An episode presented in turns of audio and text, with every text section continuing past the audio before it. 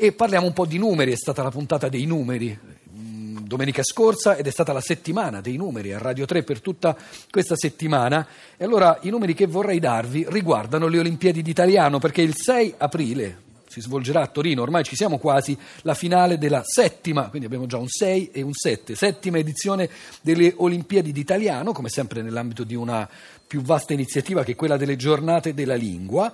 Eh, I numeri sono questi, sono numeri molto belli perché le Olimpiadi d'Italiano di anno in anno raccolgono sempre una partecipazione maggiore. Quest'anno cinquantasettemilaquattrocentoventiquattro studenti in gara,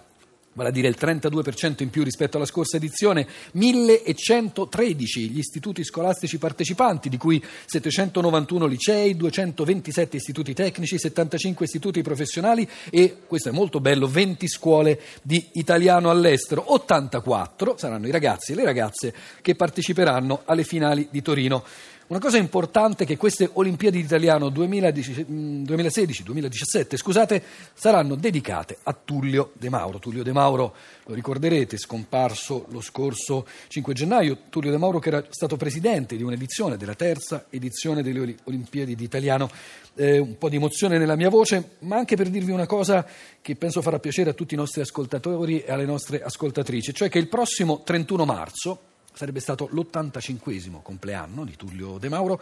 eh, ci sarà una giornata in suo ricordo, una giornata organizzata insieme dal Ministero della Pubblica Istruzione, Direzione per gli Ordinamenti Scolastici e da noi, proprio da noi di Radio tre, insieme a tutte le scuole d'Italia, molte scuole in tutta Italia. Eh, tutti i programmi principali di Radio tre quel giorno, il trentuno marzo,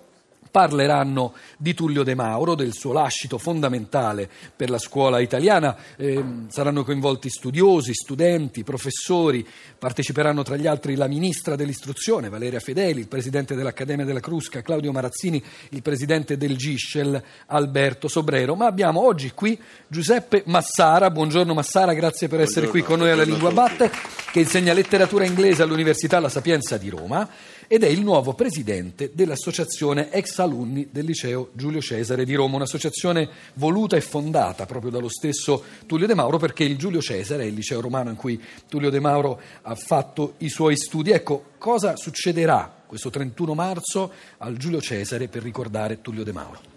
Ecco, eh, il Ministero giustamente ha voluto questa giornata e l'ha voluta nel liceo che, come lei ha ricordato, è stato frequentato da Tullio De Mauro. Eh, Tullio ha fondato insieme a, a tanti, a Michele Coccia, a me e, e ad altri, l'associazione.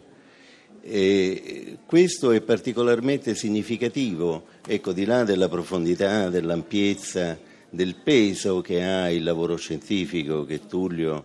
ha condotto nel corso della sua intera esistenza fino, possiamo dire, a poche settimane fa, e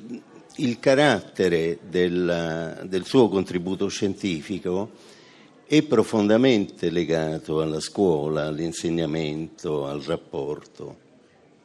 Nel linguaggio c'è certamente la, la traccia della più significativa del percorso esistenziale, che va anche oltre. Con, Vedo che voi avete dedicato questa giornata ai confini, ai limiti, e, e, e certo è questa la traccia che va anche oltre il confine, che invita anzi ad andare oltre il confine e quindi a stabilire un legame che è un legame fondamentale per ciascuno di noi e che percorre anche nel silenzio, anche nel silenzio tutta la nostra vita. E, e, e la scuola è il luogo dove questo legame si può esplicare, ma non nel senso soltanto eh, che possiamo intendere se non limitativo, ma comunque eh, definire come formale, no? Dell'apprendimento, dell'essere avviato all'esperienza eh, sociale anche, no? Al di fuori della famiglia,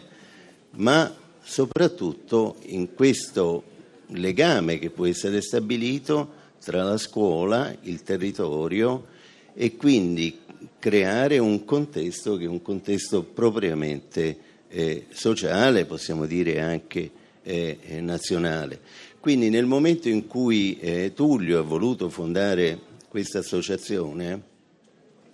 e ha voluto tornare no, nella scuola, che era stata la sua, non è stato soltanto nel, no, nel nome, per quanto giustificato, del ricordo, della nostalgia e quindi della eh, qualificazione della scuola come un transito che caratterizza l'adolescenza, che caratterizza il periodo in cui ci si forma, e che è anche vero ovviamente, ma la scuola concepita come punto di raccordo, come punto di raccordo, come luogo che generazioni diverse, che persone diverse, eh, che un contesto sociale ampio può trovare, eh, e questo infatti lo Statuto dell'Associazione rispecchia esattamente questo, questo principio, e questo è il lavoro che negli anni eh, l'associazione insieme con la, collaborando insieme con la scuola ha fatto, quello di eh, lavorare anche a favore dei ragazzi, ma di farlo in un contesto ampio, in un contesto che si raccorda al quartiere, al territorio, alla città.